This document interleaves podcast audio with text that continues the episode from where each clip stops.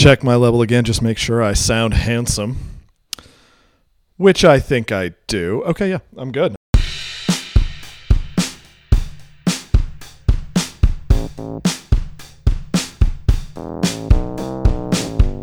Welcome, welcome, welcome, everybody, to the Middlebrow Culture Warrior. We're very excited to be here with you today, and we're excited to talk about all these things and news stories and items that are on our minds.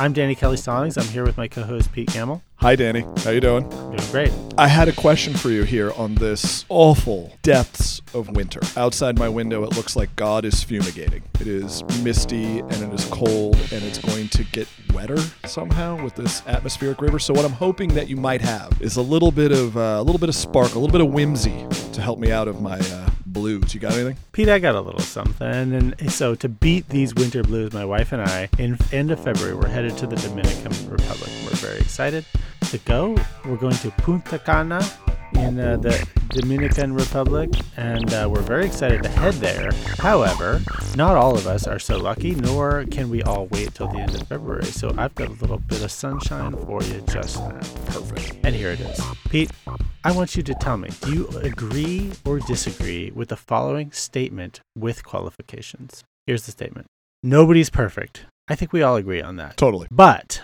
most people, let's say 60 to 70%, maybe even more, though all the people without this sort of imposter syndrome or crippling anxiety or whatever, most people secretly believe that they are very close to being perfect. Or, Really? at, or at least that they're pointed in the right direction and they're striving as valiantly as is humanly possible towards that perfection that we My God. all objectively believe is impossible, but secretly believe that we're capable of. Agree or disagree? Disagree. Really? Oh, I can't imagine that 70% of the people feel like they're just on the right track and doing the right thing and it's heading in the right direction. No. Oh, it's got to be like 10%. 10% believe that they're secretly believe that they're actually when when they say, "Oh, nobody's perfect," you think only 10% are like, "Well, nobody's perfect, but I'm pretty damn close." Right. Like you think, like, what percentage of the population feels comfortable sitting in judgment of the rest of the population? No, no, no, no. Not sitting in judgment, just thinking like, yeah, but what I've got going on in my life and what I'm doing is more or less the right thing. You know, here's what's interesting. It might be closer to that than I think. So that sounds crazy to me, right? Like, dude, I, I like I spend so much time thinking about things I'm like doing wrong. Like I can like lie down in bed and be like, oh, I'm tired, and like some remark I made to somebody in fourth grade comes back in my head, and I'm like, ah, damn it, I was an asshole about that. You know, like like that's what I think. Of. But there was this really interesting poll of Congress all the time. Like Congress gets as an institution gets like the lowest grades possible for public trust, right? It's Yeah, like yeah. 10% of Americans think Congress is doing the right thing. But almost everybody loves their congressperson. That's right. That's right. That's exactly So so gonna- so yeah. in aggregate when I look at it I'm like that's fucking crazy, man. But individually, you're right. Maybe it's like no no no. No one believes that except for me. Like you know, you're right, maybe. I think everyone legitimately believes that nobody is perfect. But then when it comes down to it, everybody sort of secretly harbors this thought that, like, well, nobody's perfect, but I'm pretty goddamn close. And I'm I'm working as hard as I possibly can towards the sort of goal of being perfect. And the reality, I think, this is my take, is that we all kind of live in this soup of cultural relativism where we don't really feel comfortable judging others or saying that you know this is better than that or the way i'm doing things are better than than those but we all sort of have this juvenile deeply implanted belief that like that's all well and good but i'm pretty goddamn sure i'm on the right track the path to heaven or the path to whatever Yeah. you know what i'm saying like we all Yeah. sort of think we're pointed in the right direction and walking uh, valiantly toward that goal I find that I'll have these moments where I'll like it's the like let's say you're starting a, a new job or uh, a new routine or activity or whatever relationship whatever it is and and as you're into that when you look back on it you're like man I had no idea how much work was ahead of me when this began like look look at all this time that's passed if I had known all the stuff I was going to do between then and now? Would I have still made this decision? You know what I mean? Like, oh my gosh, it's like in retrospect, it seems really daunting, but I assume that you would never start anything unless it was at least somewhat appealing, right? There's very few times where you're just like, this is gonna suck. I'll do it. You know, like mostly you're gonna make choices towards, I want this to be better. You may not realize how far you have to go or that you're like, man, I feel like I'm on the right track. Like you might be. That dream might be six thousand miles away from you. You know, but it's generally in the right direction, I suppose. So, do you believe, and I'll confess that I believe that what I'm doing right now with my life, big picture, on a day to day basis, medium term, short term, I believe that what I'm doing is generally speaking the right thing. And I feel very strongly, I'm very strongly in support of, of sort of the way I live my life and the things that I do. But do you feel that way? Or are you are you sort of in a place of self doubt or yeah, know, I think I have super a lot cultural more... relativism where you're where you're kind of like, well, I'm doing this and I'm doing that, and maybe other people are doing it better, but here's where I'm at, and I'm sure it's not perfect and whatever. Yeah, I'm more like that. I think I think I'm more critical of where I'm at than you are of where you're at. Hmm.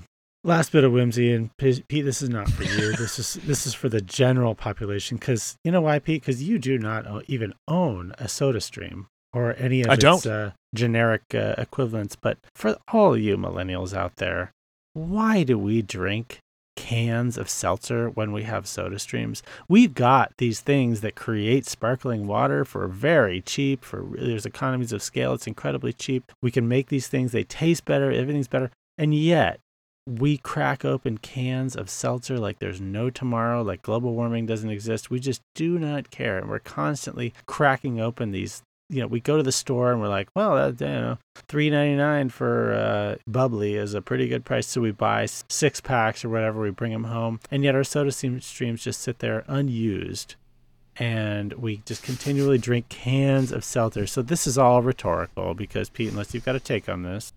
Uh, no, I just I believe in the convenience of the canned seltzer. Yeah, the convenience is there, and yet the soda streams are also there why do we continue going to the cans? I don't know. I honestly had no idea SodaStream was still a thing. There was a time, like maybe five, six years ago, where SodaStream was like making a huge brand push. You saw it like on all social media, yeah, and like yeah, everybody yeah. was talking. And, and then it just like I I didn't even know they were still making SodaStreams. It's like what's the other one? The Peloton. Like, is that still a thing, or are they still innovating Peloton or yeah no Peloton is still a, a very high quality product we have both a Peloton and a SodaStream right? Which is the Yeah. better product? It's hard to say. The Peloton's more expensive. It's a high, high quality exercise bike. We love our Peloton. We also love our off brand soda stream. Um, But- Fred SodaStream. but there's something deeply interesting and psychological going on with the fact that we all have these soda streams that we know are better th- for the planet, which we care about. We don't want to crank out like aluminum cans over, you know. I think you do though. I think aluminum's the one thing. If you could make an environmental change, like an environmental change that would have some of the most impact, would be just switching things to aluminum. To like aluminum. alum- yeah, aluminum's the goods, man. Aluminum like can be reused the most. It's easy to melt down. It's easy to sanitize. It's lightweight. It's easy to ship. It's easy to pack. It has no known carcinogens or problems because we've been dealing with aluminum for, you know, 80 years or whatever it is. It, it is like instead of having any plastics, everything should be in aluminum cans. You would have unbelievably great levels of recycling. It is sturdy stuff. It's like great. Like drinking something out of a modern day aluminum can, I think is probably the better environmental option. The problem is how much plastic we use because it's cheaper and it's easier to get to people for that convenience, right? So I think that interestingly, aluminum's like not really the problem. Bottled water's your problem. And why do you have bottled water when every faucet in my house pours out clean, sparkling water? Well, you live in the Pacific Northwest. You live in the lap of luxury where the water That's true. tastes okay. It doesn't taste as good as the Brita water or the Brita water that's been cooled and pumped through the soda stream, which are Real quick question for you. Have you ever had you ever lived somewhere where the water tasted bad? You ever lived somewhere and like gotten a glass of water out of the kitchen and been like, ugh? No, I have not. Yeah, me neither. I've traveled to those places. Have you drank water there? Yeah, you go to Nevada, you go to Vegas or whatever, and you drink the water, and you're like, uh, it's not. This It's gross. Not, this is not water. There's something about hotel water that all tastes the same to me, but Yeah, but I in different know. parts of the country, in California, Nevada, whatever, it tastes awful. I also understand that New York has like the best water. No way. I do not believe that. Mhm. Yeah, it has the. They built these giant aquifers that go up into the Catskills that run You right down into build New York City. aquifers. Yeah, they did because they built them in. They dug them out and blasted them like during the Works Project administration. Right? It was like nineteen. It was like hundred years ago, and they built in all of these big tubes, and that's like the trick with like New York pizza, all that stuff. They're all like, "It's the water. You get this water straight from the Catskills. It's the best water there is." Just seems counterintuitive, but New York City people will rave about their water. Okay, so to recap, no, Pete, no strong take on why we're going for the seltzer cans when we have SodaStream sitting on standby. However, you disagree that nobody's perfect, and yet everyone secretly believes that they are very close to being perfect. I'm unsure on that on the latter. My tendency is to believe that no one thinks that they're that good at stuff, but also I think maybe you're right. Secretly, individually, everyone kind of thinks they can do it. You know, like like this is one of those arguments you always talk to people. They're like, okay, what's the largest animal you think you could take in a fight? Yeah. Like, can you can you take a cat in a fight, like a house cat? Like, probably. Yeah, I'm sure. yeah. I'm sure I can. Most No dogs. no you- you- question. there's there's dogs that get big enough where it's gonna get tough. I don't know if I can take a pit bull. But how about that you- Malayan tapir at the Woodland Park Zoo? Could you take that sucker? right? Just kick it into its soft underbelly. Like, how would you even take it? You just you just punched on top of its head. You're grabbing its little trunk and holding it back, trying to choke it out. Like, I'm not exactly sure, but yeah, I'm pretty sure I could kick that tapir's ass, right? But like, but then like, do you think you could? Do you think you could kick a deer's ass? Absolutely not. You don't think you could kick? You could, That have you ever seen a deer? yeah, you mean like You let's seen talk them in about a, person? a doe or a buck? Doe, You female don't deer, think you but could full take grown. a dude? They don't have any way to do damage. That's the thing about deer. You are completely wrong about deer hooves, the kicking, and the damage. You think? A, you ever seen a deer get stuck in something? It is like the most violent. It's got these razor sharp hooves. People get killed by deer all the time. They crash into you and stuff. They're big. They're bigger than you think. You go stand next to a deer. I put you and a deer in a boxing wild deer. It's just prancing around, freaking out, looking around, Yeah, and you're just yeah. there. Okay, fight it. There's no way. I don't think there's any way I could take a deer down. You think that if deer just will kill me I don't think. I don't know if it'll kill you. Uh, where the, let's say let's say the deer let's say the deer wants to kill me, Okay. Um, and I want to kill the deer in a hand to hand, no weapons, nothing. You think you think the deer will? Uh, you think I'm betting on the deer. I think the deer has a way better chance of subduing you before you have of subduing it. How? Tell me how you do it. Would you punch it in the face? would you? Would you make a rush for the neck and try to hold it down? Would you? Would you try to tear grab. the ears off or bite? I mean, It's what would you do? It's probably a grab, pin, and strangle maneuver. Yeah, right. You you got to think, but then think about how- think about how hard it's going to be to strangle a goddamn deer. You got this thing on the ground. How much does a deer weigh? How much do you think a female deer weighs? Let's say it weighs 130, what? 140. 130, 140. You got this thing on the ground. It is scrambling. Everything about it sharp. You're gonna wrap your arm around its neck. No, only You're its gonna it with your only its hooves are sharp. Let's not say everything about it is sharp because only its hooves are sharp. Yeah, but it's like it's gonna like headbutt you. It's gonna elbow and knee you. It's gonna thrash. It's gonna buck and kick. It's crazy, and you're gonna grab that thing, but with your hands, or you, you're gonna put it like in a like in a headlock with your arm around it, and like sleeper hold it down. Can you even do that to a deer? No, you're right. but how's it? How's it gonna kill me? getting back on its hind legs and then doing those front kicks as you come at it. And it's basically got knives on the end of its hand and it's probably got about it's probably got reach on you.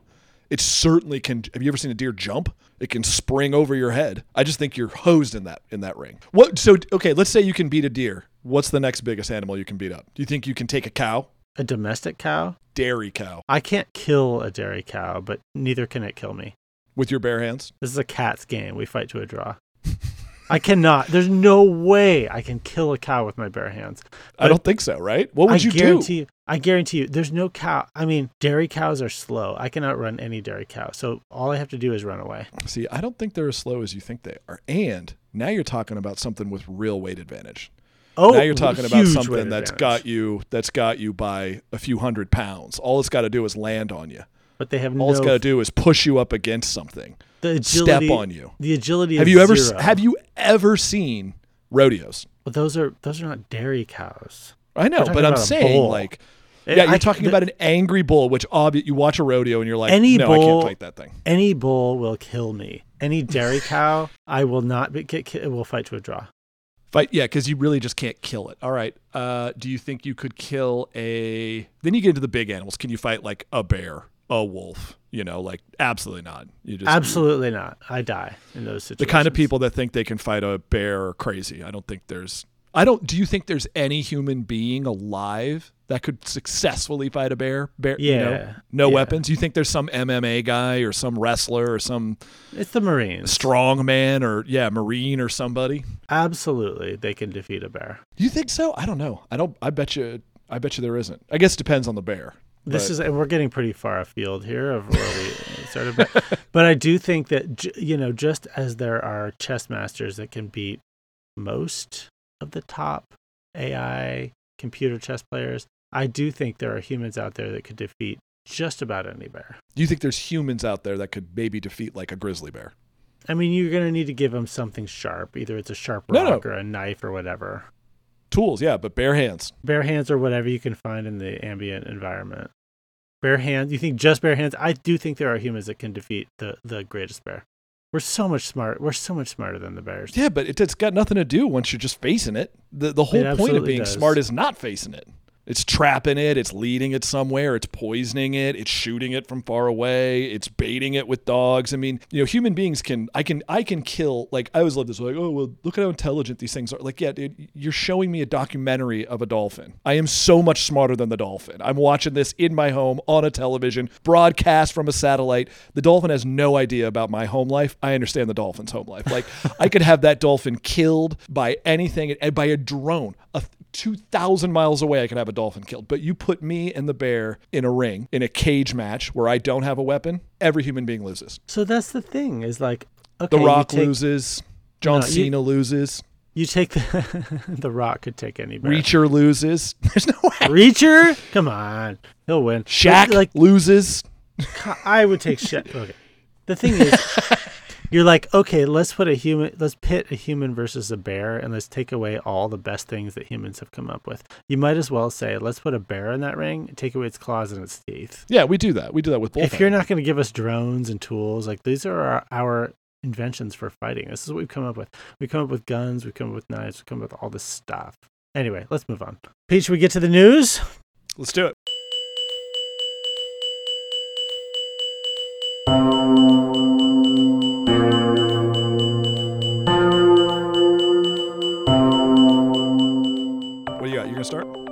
Two items. The first is the super pig problem in Canada. Have you heard about this?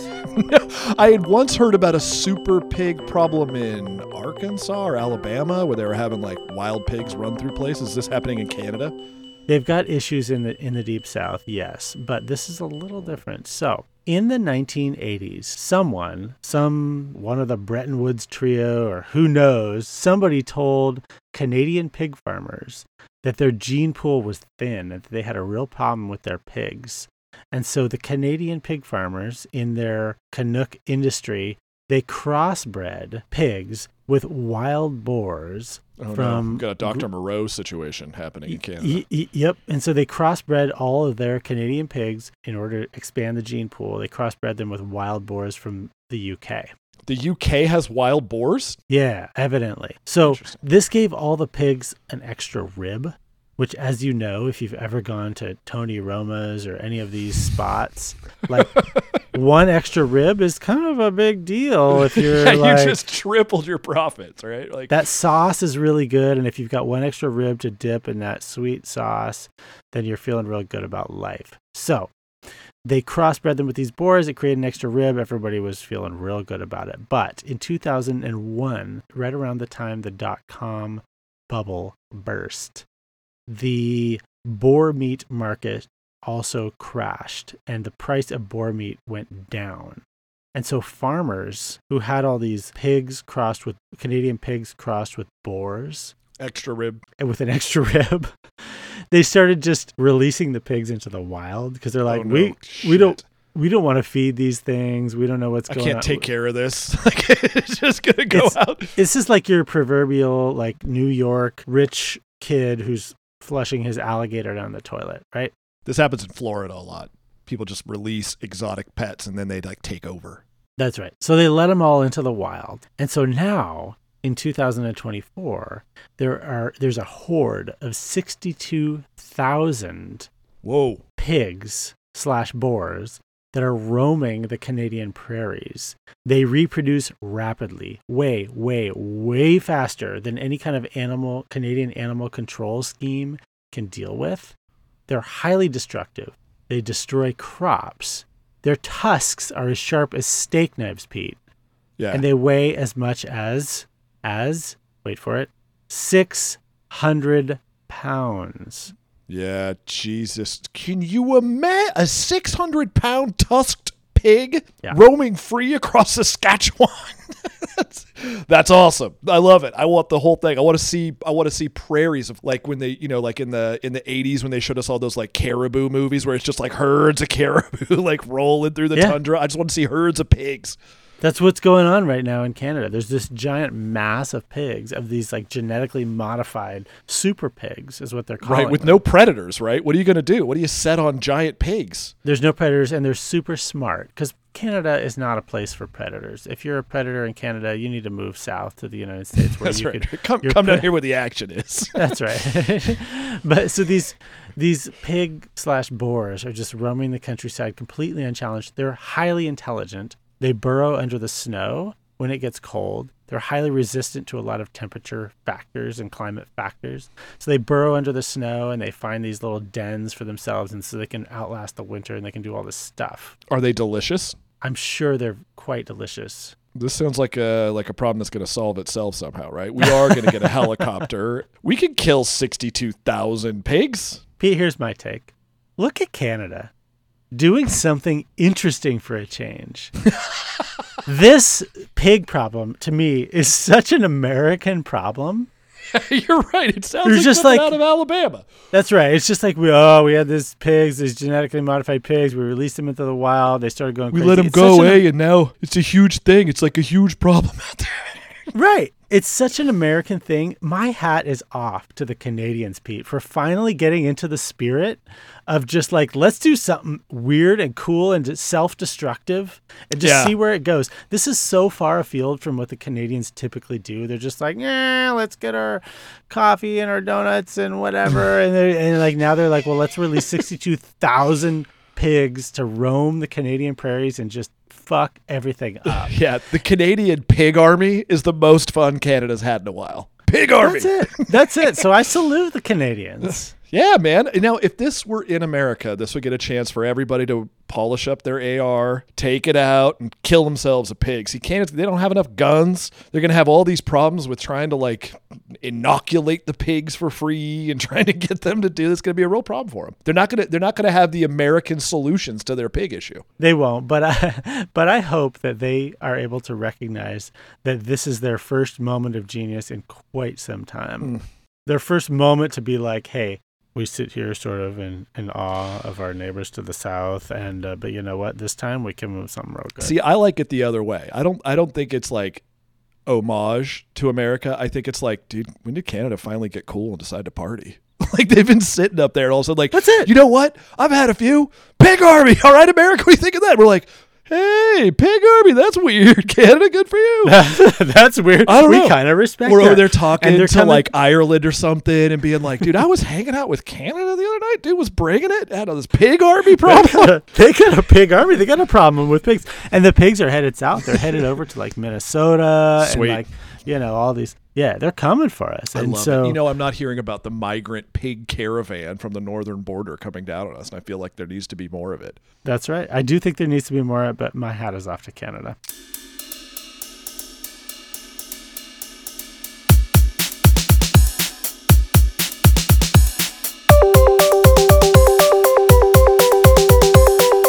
What do you got, Pete? Okay. What's, what's your uh, My hat is off to Canada for trying to act American, and now Americans are trying to act vintage American. We're we're going back to 1859, and we're gonna start denying U.S. Supreme Court rulings and coming up with our own language for secession and talking about how the states can legally secede, even though of course they can't. There was there was a whole war.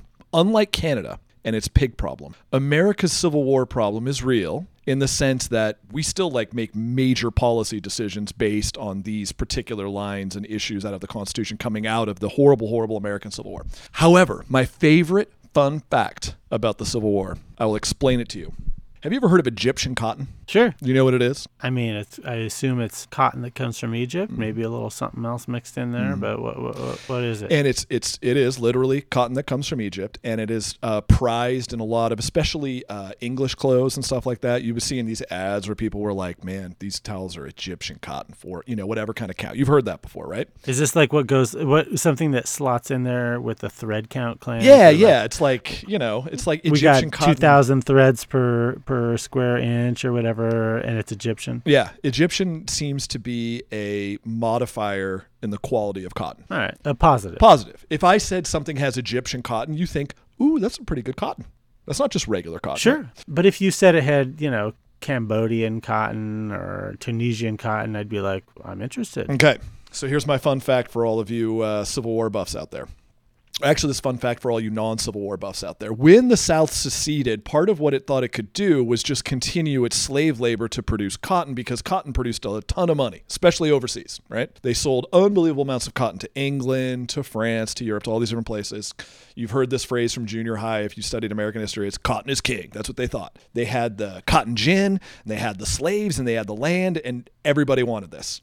Mm-hmm. So they decided we'll be able to divorce the union and sell cotton. They ran into a couple of problems. One, the cotton, the union blockaded everything, so they couldn't get their cotton out. Right, so their cotton just sat on fields and rotted. But they decided to do this with a one on one relationship with the United Kingdom because they knew or they believed, the Confederacy believed, that the United Kingdom would side with the Confederacy against the United States because they are old enemies, right? We're not that far removed from the War of 1812, right? We're only six, 40 years, 50 years from there. So England's still not exactly a great ally to the United States, and we sell them cotton. They say, hey, we're going to jack the price up of cotton to afford the war. They jacked the price up of cotton. Unfortunately, they did this to a place that in 1859, 1860, 1865 had a massive worldwide empire and nothing but land to try growing cotton on. So England said, you know what we should do? We should try to grow our own cotton. And they had a competition. There was cotton in India, there was cotton in Egypt, there was cotton in the Netherlands, there was all those different places they put up cotton. It turns out Egyptian cotton was just as good, if not better than American cotton, and the South was hosed. They had nowhere to sell their one product that they had built their entire civilization on, right?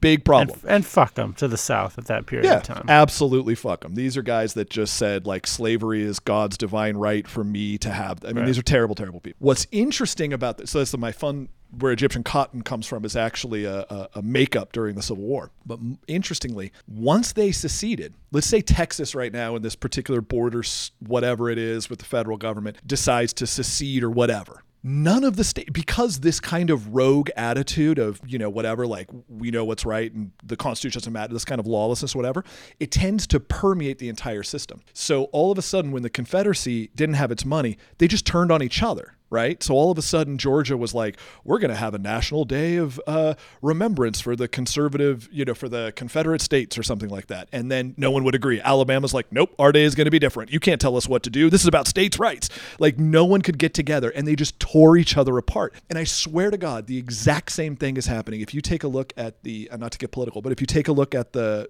the Republicans in, in the House of Representatives right now, they're fighting each other harder than they are fighting anybody else. And the problem is, is once you take the stand of nihilism, then nothing else matters, right? It is just this fascinating trap you get into. In order to have a government of any kind, what you need is for everyone to kind of agree. And once you break off and are like, I don't need to do that, I'll do my own thing. Like everybody feels that way, so nobody can agree again. And it's like this is exactly what's going to happen again.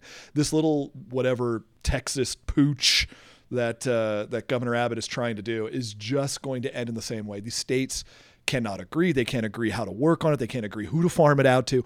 It just becomes this chicken with its head cut off mentality because you actually really need, beyond the politics, you just need people to sort of get along and work together, right?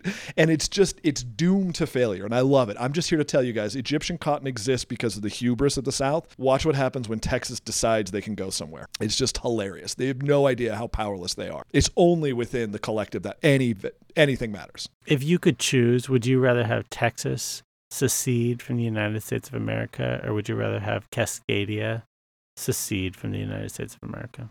Texas. Cascadia being Washington, like like uh, Oregon, Northern BC California. BC to San Francisco basically. We'll throw in BC. Yeah, we'll throw in Vancouver. Basically, would you rather have that become an independent nation, or would you rather have Texas secede? I'd rather the have Texas of America and secede. just disappear. Yeah, I'd rather have Texas. or would you rather Puerto Rico and Guam join as U.S. states? Yeah, I'd like. I'd love. I'm. I'm all pro statehood. You guys want to come in? Let's do it. Oh, me too. I just. It's weird. I think it's weird for America to be like we're going to add states because it's such a period of anti-colonialist thought, right? But if the people want to be added, No, I think that I think it's a realpolitik problem. All the Democrats want to add new states because they're they would all add multiple additional. so so they to- believe. So they believe That stuff And can change. right. sure, but Puerto Rico is going heavily towards the Democrats. Well, Trump really uh, did not do a good job with Puerto Rico disaster declarations. I can't imagine them sticking by that. He certainly didn't. All right, Pete. I got a little piece of news for you.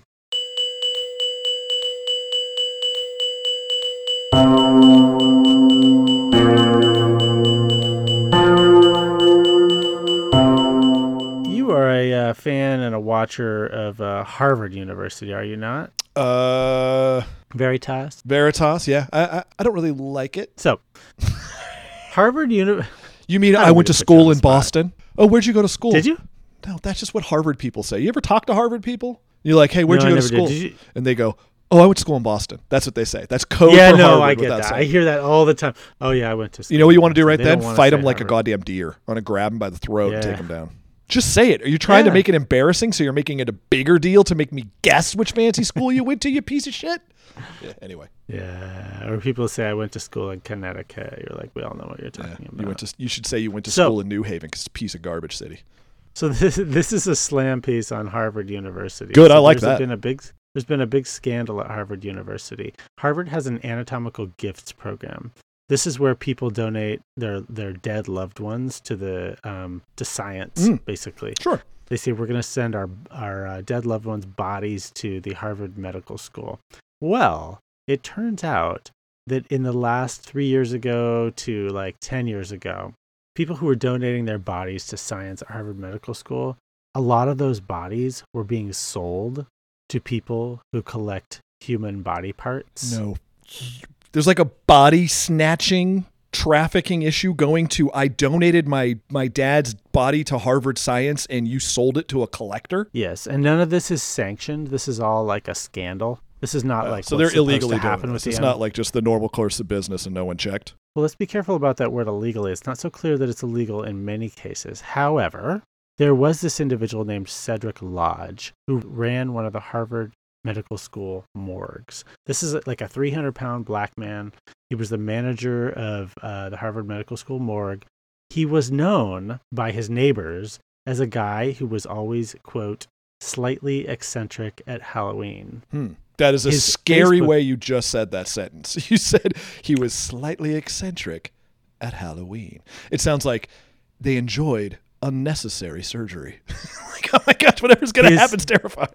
His Facebook profile picture was a jack o' lantern, and his the Zillow photos of his home show that in his home were gargoyles and other stone creatures, as well as multiple refrigerators, including Pete, a refrigerator in his bedroom. He had a refrigerator in his bedroom. Yes. So around 2018, this gentleman, Cedric Lodge, he started in on the scheme of selling body parts to these oddity collectors. Are you familiar with this phrase, oddity collectors? No, but I feel like through context, I get it. there's a lot of people who use human body parts to make art or else they just collect them Oh, that is terrifying. Are these like are these like is this like a really weird eyes wide shut thing? It's like a bunch of super rich people just have like hand ashtrays or something in their house. i don't think it's a it's a uh, feature of like the american elite in the way that rampant satan worshiping pedophilia clearly is a feature of the american elite For sure. it's not that kind of, Of thing Of course.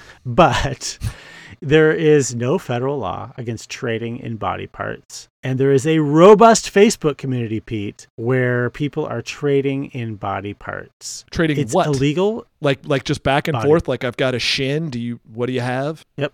Human remains. It's not illegal. In like seven or so states, it's illegal, but there's no federal law out, outlawing it. It's perfectly legal in, you know, 50, 43 states or so. And so this was occurring. What would happen is people would donate their relatives, their mother, their father, whatever, their body parts to Harvard Medical School, quote, for science. And there was this guy, Cedric Lodge, who was selling them to other people in sort of the dark corners of the internet. Um, and in particular, to this gentleman named Jeremy Pauley. And this is where things get a little bit interesting. It wasn't So, interesting before. Well, do you have a computer in front of you? I do. Okay. So the linchpin of this scheme, the guy, the middleman, was this guy, Jeremy Pauley. So we're going to go on Google and our listeners can follow along. And we're going to Google Jeremy, J E R E M Y, Pauley, P A U L E Y. We're going to hit search, L A U Y A U P A U L E Y. E Y. Yeah. Yep. The second thing that should pop up is a fox43.com. Jeremy Pauley pleads guilty to conspiring to sell body parts. You see that? Yeah. I've even got one from DOJ. You see that picture? Click on the picture. Okay. You see this guy? He's 41 years old. I'm 41, Pete. Yeah. Look at this guy. You see his picture? What do you think? Fox 43. this okay, j- wait, hold on, hold on. I was just looking at a picture of him. I wasn't looking at the Fox 43 picture. Stand by. There's a picture of him where he looks essentially like Darth Maul. Oh, Half yeah. My God. He's Yeah, got of his spikes in his head. He looks like one of the things from one of the cenobites from Hellraiser or something. Yeah, he looks he he's like evil incarnate. He's exactly the kind of person you think would dabble in trafficking body parts. Yeah. So you see Jeremy Pauley, and our listeners can see Jeremy Pauley. So this individual was the middleman. He was the main guy in this whole scheme. So he was the one who would go to Cedric Lodge and say, Hey, do you got some body parts that you want to sell to me? And then he would go and he would sell them to other people online. So he lived in a uh, a house with his wife, who was this woman who thought it was kind of cool that he did all this stuff. And he was like, Oh, he's a little edgy, he's a little weird He's a little And- edgy.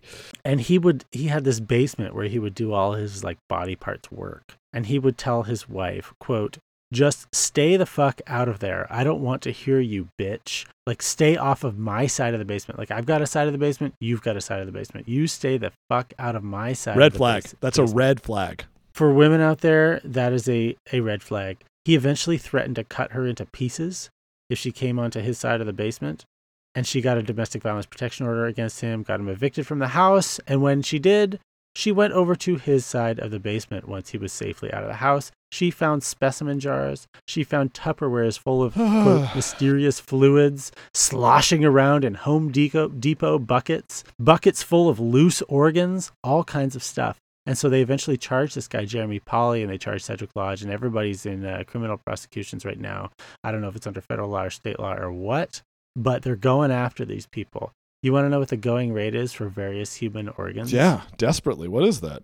$1,200 on Facebook Marketplace or whatever for two brains and a heart.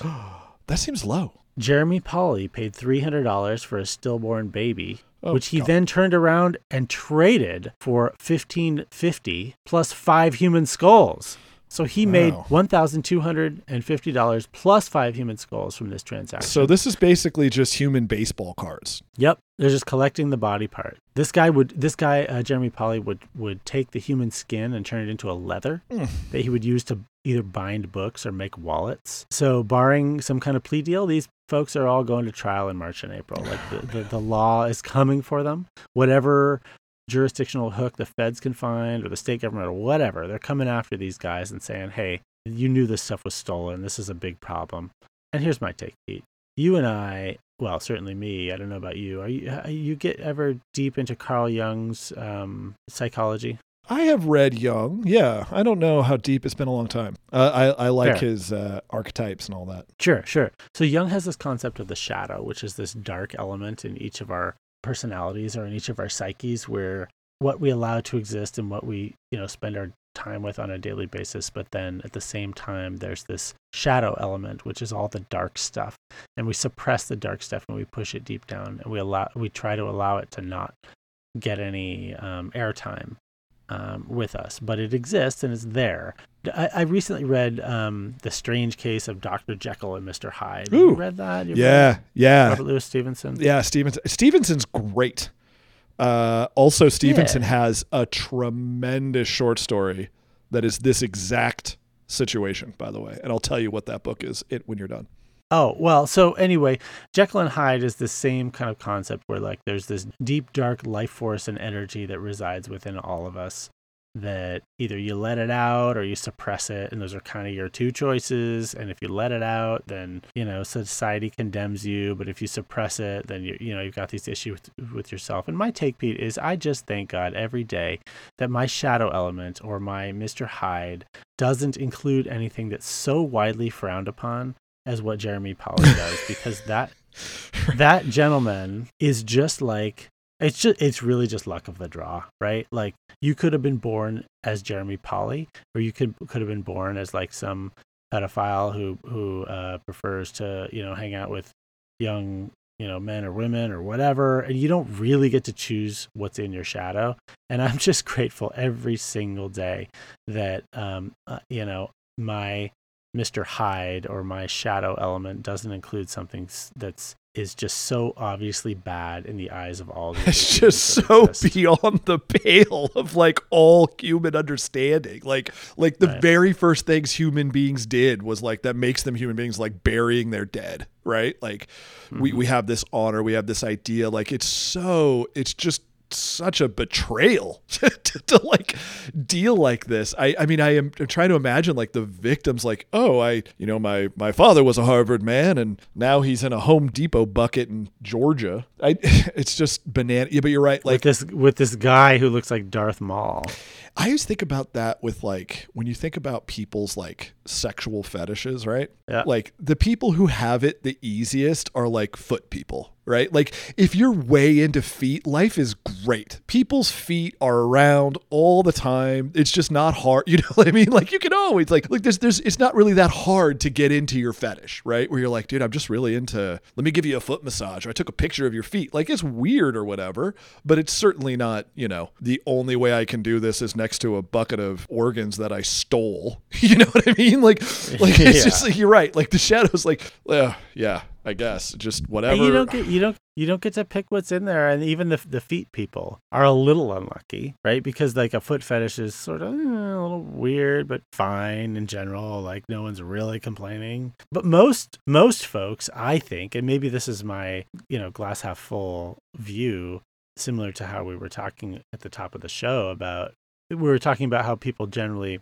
do they think they're kind of on the path of righteousness yeah. in general it, it might be similar to that in that like most people i don't know the stats but probably 50 to 60 to 70 percent are just kind of like eh, you know i like my kind of standard meat and potatoes missionary position whatever like i don't have anything that's beyond the pale but there's quite a few folks out there, Jeremy Pauley, Cedric Lodge being among them, who have these things that they're just like, God damn it, I've just got this thing and I can't I can't just suppress it. Yeah. I've got to let I've got to give it some latitude to to do its thing. And I just can't help it. And And now it's, it's the organizing principle in my life is this unbelievably exactly. horrible thing that like even the person who's into it can't be this into it you know like okay all right man you gotta if if, if you're if you're looking at your life and like oh man i can't uh I just can't get away from collecting these dead bodies. Like you, like somebody, need, I gotta, I gotta sit down. I gotta just take some stock here, man. God damn it, what's happening? Yeah, yeah. All right, so that's the news. That's the news, guys. Pete, anything else to add? No, I'm just now terrified of what awaits my. I'm just going to go straight up burial. Just straight up put me in a plot right there and let me just rot back into the earth. What are you doing? I'm getting cremated, no question about it. Really? I want my ashes scattered to the bosom of the Pacific, Pacific Ocean, like they say in The Big Lebowski. Pacific Ocean, I want them in Glacier Peak. I want them all over the mountains, wherever, all the places I love. That's where I want my ashes. How are you going to get them all those places? People are going to go do it just like I'm doing for various friends and loved ones and have done over the last uh, decades. Because wow. once you're in your 40s, people start dying, you know? I you guess. Scatter those ashes. Yeah, you got to do something. All you right. Do, and it helps you with the, with the grieving and the moving on and so on and so forth. Meanwhile, winter continues. winter continues, and we hope we all survive this winter. But um, that's the news, folks.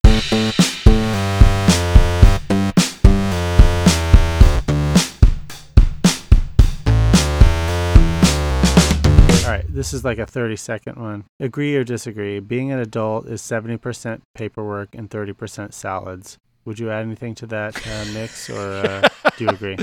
70% paperwork, 30% salads.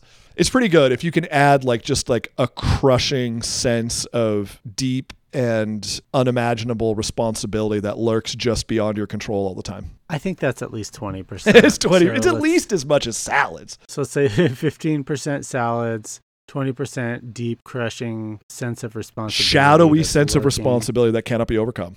And all the rest is paperwork. Yeah, for sure. Paperwork just keeps track of those other things.